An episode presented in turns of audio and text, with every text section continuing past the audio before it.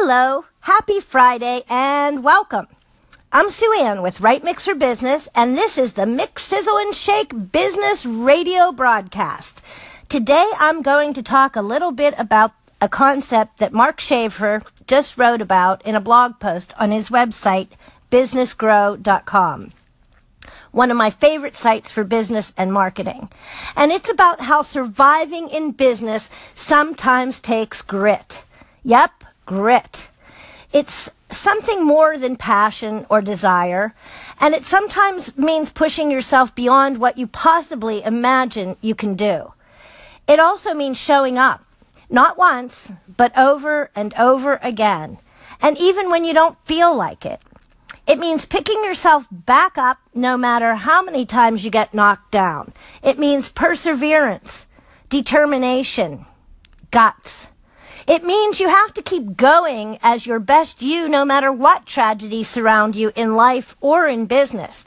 And folks, sometimes it truly does seem impossible. I've been self employed for a long, long time now, and I can tell you, no one ever gave me a phone number to call off.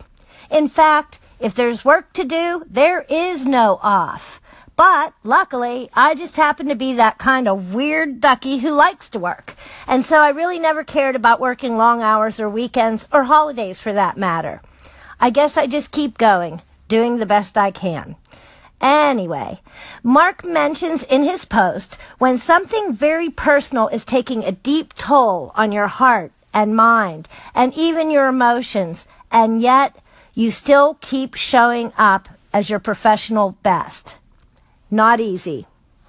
Nope. I know this firsthand.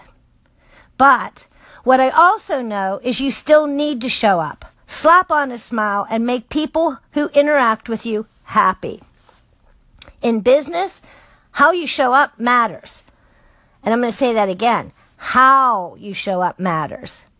How you show up is how you treat people and how you deliver value in your business transactions and how you partner with clients so you get to be a trusted source for them and also how you respect and value others in general. When you hang up the phone or leave a meeting or end any kind of interaction, ask yourself, did that end on a positive note? Did I handle that in a way that leaves the other party happy with me?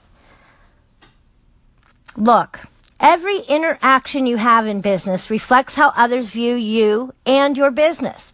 Why not do your best to make it positive, professional, and most importantly, don't let the grit you may have to engage show. Leave customers feeling happy with you, no matter how you feel inside. It's just good business.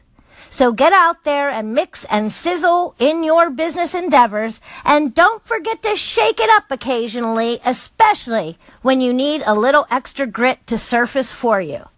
Thanks again for tuning in to Mix, Sizzle, and Shake. I'm Sue Ann and I wish you a happy weekend. Thanks.